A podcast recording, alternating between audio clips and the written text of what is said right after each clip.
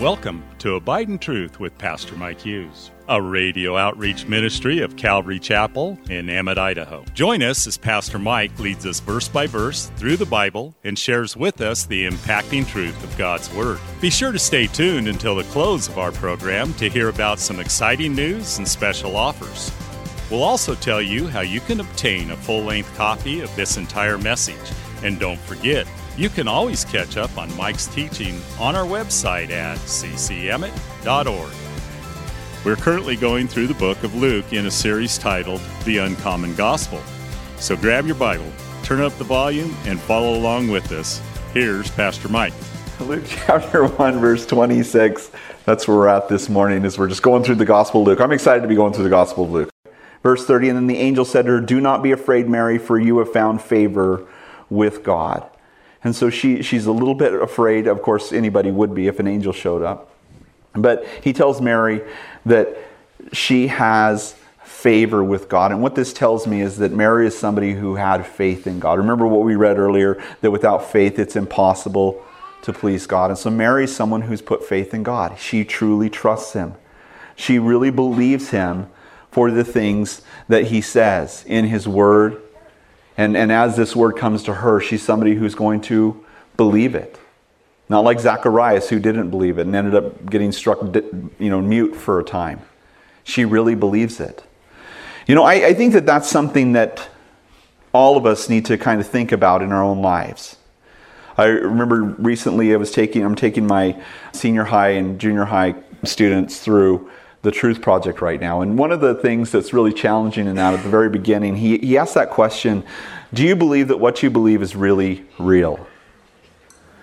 And, and I think that we, yeah, oh, I believe God's word and I believe, I believe what it says.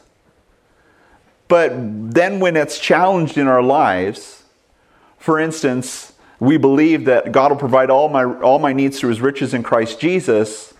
Oh, I, I believe that. I believe I've seen God do it. But then when we have a little bit of financial difficulty and we see that the month is, is longer than the paycheck, then we, we freak out a little bit. And so maybe, like I said, you know, I struggle with faith sometimes. I think sometimes we, we don't really believe what we think we believe, or we have to at least talk ourselves in or motivate ourselves into that. Oh yeah, God's word says this. Okay, yeah, that's what I'm supposed to believe. And and oftentimes we don't live out what we believe as strongly as we'd like to think that we believe. And, and, yet, we know here from Mary and looking at her example that she was somebody who believed God for the impossible. And if you want to make the impossible possible, just believe God at His Word. And when you believe God at His Word and you begin to trust Him fully, then you'll find favor with God. But, but how? I guess that's the question. How? How do I learn to have faith like that?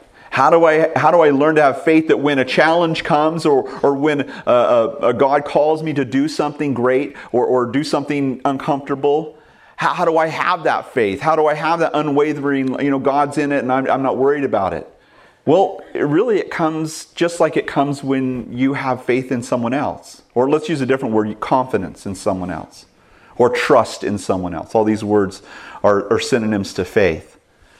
And that is, is if I spend enough time with them to find that they're trustworthy, if I've had those conversations and I've spent that time and I found that this person's trustworthy, then I tend to be able to trust them to do things that I might not trust just somebody I met off the street, right? And for instance, it's not everybody you let watch your kids if you have kids. Uh, but people that you know, people that have been tested, people that have shown themselves to be faithful. And so it is in our relationship with God. I'm not going to trust God very easily until I've spent a lot of time with Him, until I've seen Him come through, until I've seen Him be trustworthy. And so that's how Mary is. She's somebody who's spent a lot of time knowing God, talking to God. In verse 31, it says, And behold, you will conceive in your womb and bring forth a son and call his name Jesus. And of course, Jesus is, in, in the Hebrew, God is salvation. The, the Hebrew name would be more like Yeshua, which I'm probably mispronouncing because I don't speak Hebrew. But we would call somebody Joshua, same name, Jesus. You know, in, in Greek, it's like Isa, is where we get Jesus, kind of more like that. But, but this is what this word means it means that God is salvation. Now, we see that in the Old Testament as well. In, in Isaiah chapter 43, verse 10 and 11, Isaiah would say this, uh, and the Lord would speak through Isaiah, and he would say this You are my witnesses, says the Lord, my servant whom I have chosen, that you may know and believe me, and understand that I am he. Before me there was no God formed, nor shall there be after me. I, even I, am the Lord, and besides me there is no Savior. That's interesting. So God is the only God. There's no God before him, no God after him, uh, contrary to what missionaries coming to our door might tell us. And that besides God, Jehovah, Yahweh, or whatever, however you want to say that, you know, however the, the name of God, and that's when it says Lord in our Bibles there is talking about the name of God. He's saying that the, the, the God from the burning bush, Jehovah or Yahweh, is the only God and He is the only Savior. He's the only Savior. And of course, we, we believe in a God who is three persons in one, right? We, we worship the God in Trinity and in Trinity and unity. Not confounding the persons nor dividing the substance, but it is one God, three persons. The, the Father is God, the Son is God, and the Holy Spirit is God. Not three gods, but one God. Right? Is that confusing? It should be. Because if God is small enough for you to make sense of, then he's too small to be the God of the universe, right? So he should be a little bit of a conundrum to us. But this is a God we worship. He's, he's beyond comprehension. And he can become a man and be born into this world, and he is the only Savior. He's the only one who could save. Verse 32, it says, He will be great. This speaking of Jesus. He will be great and will be called the Son of the Highest and the Lord God will give him the throne of his father David. That, that's interesting. We, we see a lot of this fulfilled in the Gospels, don't we? We see that Jesus does become great. I mean, he becomes very famous. Everybody's trying to get a hold of him, everybody's trying to be with him. And then he would become great as he died upon the cross. In fact, Jesus would have more impact on the world than probably any other person who ever lived. In positive, anyway. Adam probably had more, but you know, more than anybody who'd ever lived. He would have a positive impact on this world, and even Western civilization has been greatly affected by it, even amongst people who don't believe. You know, it's interesting. I was reading a book by Vishal Mangalwadi, The Book That Made Your World, and he's somebody from the East who looks at the blessings that have come upon the Western world just because of the Bible and the influence of Jesus and the Judeo Christian ethic. It's pretty amazing.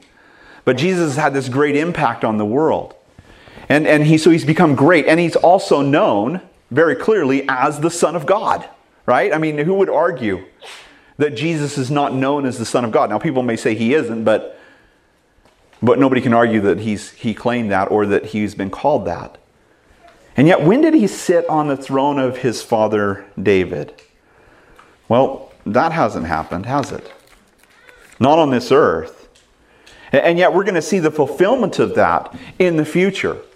In fact, it tells us in Matthew chapter uh, 20, 25 at the end, appropriately after the parable of the ten virgins and appropriately after the, the parable of the talents or the minas, it, it talks about when the Son of Man comes and all his holy angels with him, then he will sit on his throne of glory and he will divide the nations as a shepherd separates the sheep from the goats and he will divide he will judge the nations. This is the return of christ. This is the beginning of the millennial reign of christ as he sits on his throne and he divides up the people and the goats those who did not minister to the needs of his brethren the jews. And we, we get that from joel chapter 3 but they did not minister to the, the people of israel will be cast into the lake of fire. They believed in a false jesus. But those on the right who did minister to the needs of the Jews and who did have faith, true faith in him, will enter the kingdom which is the millennial kingdom, which is an earthly kingdom, which we as Christians will rule and reign over them for a thousand years. And so this is what the angel's telling him. He, he's going to sit on his, the throne of David. We see another picture of this in Revelation chapter 19, verses 11 through 21, where it says, Then I saw heaven open, and he who sat on a white horse, and, and thousands of saints with him, all his saints with him that's you and me, riding on white horses, and he had a robe dipped in blood, and on his on his side was written a name, King of Kings and Lord of Lords, and he had eyes of the flame of fire, and a sword came from his mouth through which he would smite the nations. And we see this picture of Jesus returning and what it's going to look like when he comes back and establishes his throne and his kingdom. But we also see that in Joel chapter 3 where it talks about the, the earth will be reaped. And we see that in the book of Revelation. The earth is reaped, and everybody's gathered to the valley of Jehoshaphat, the valley of decision. And he will sit and judge the nations. And so all these prophecies will come true when Jesus returns at an hour when we do not expect. And so he says, Watch and be ready. Watch me ready. And so this is something that's not happened yet. It's going to happen. And it goes on to say, verse 33 and he will reign over the house of Jacob forever, and his kingdom there will be no end. Thanks again for listening to Abide in Truth with Pastor Mike Hughes. If you would like a copy of today's sermon in its entirety, call us at 208 365 0991 or send us a text at 208 991 2756. Be sure to mention today's date. You can also listen to Pastor Mike's latest message on our website at ccemmett.org. And don't forget to search for Calvary Chapel Emmett on iTunes and YouTube. Remember to hit subscribe when you're there. Thanks again for listening, and remember, always abide in truth. Until next time, God bless. Abide in Truth is a radio outreach ministry of Calvary Chapel in Emmett, Idaho.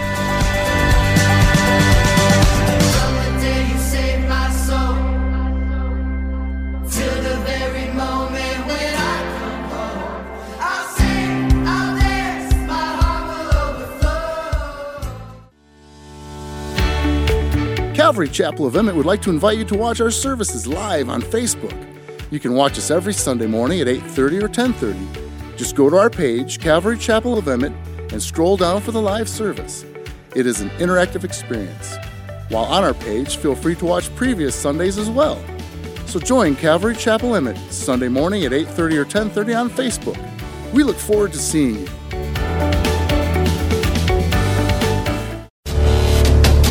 Calvary Chapel of Emmett would like to offer you a free gift for joining us today. Right Now Media. Right Now Media has been called the Netflix of Christian Bible studies. With over 30,000 Bible study and discipleship videos, there's even tons of Christian cartoons for the kids. To get your free account to Right Now Media, just visit our website at ccemmett.org forward slash right now. That's ccemmett.org forward slash right now. And God bless.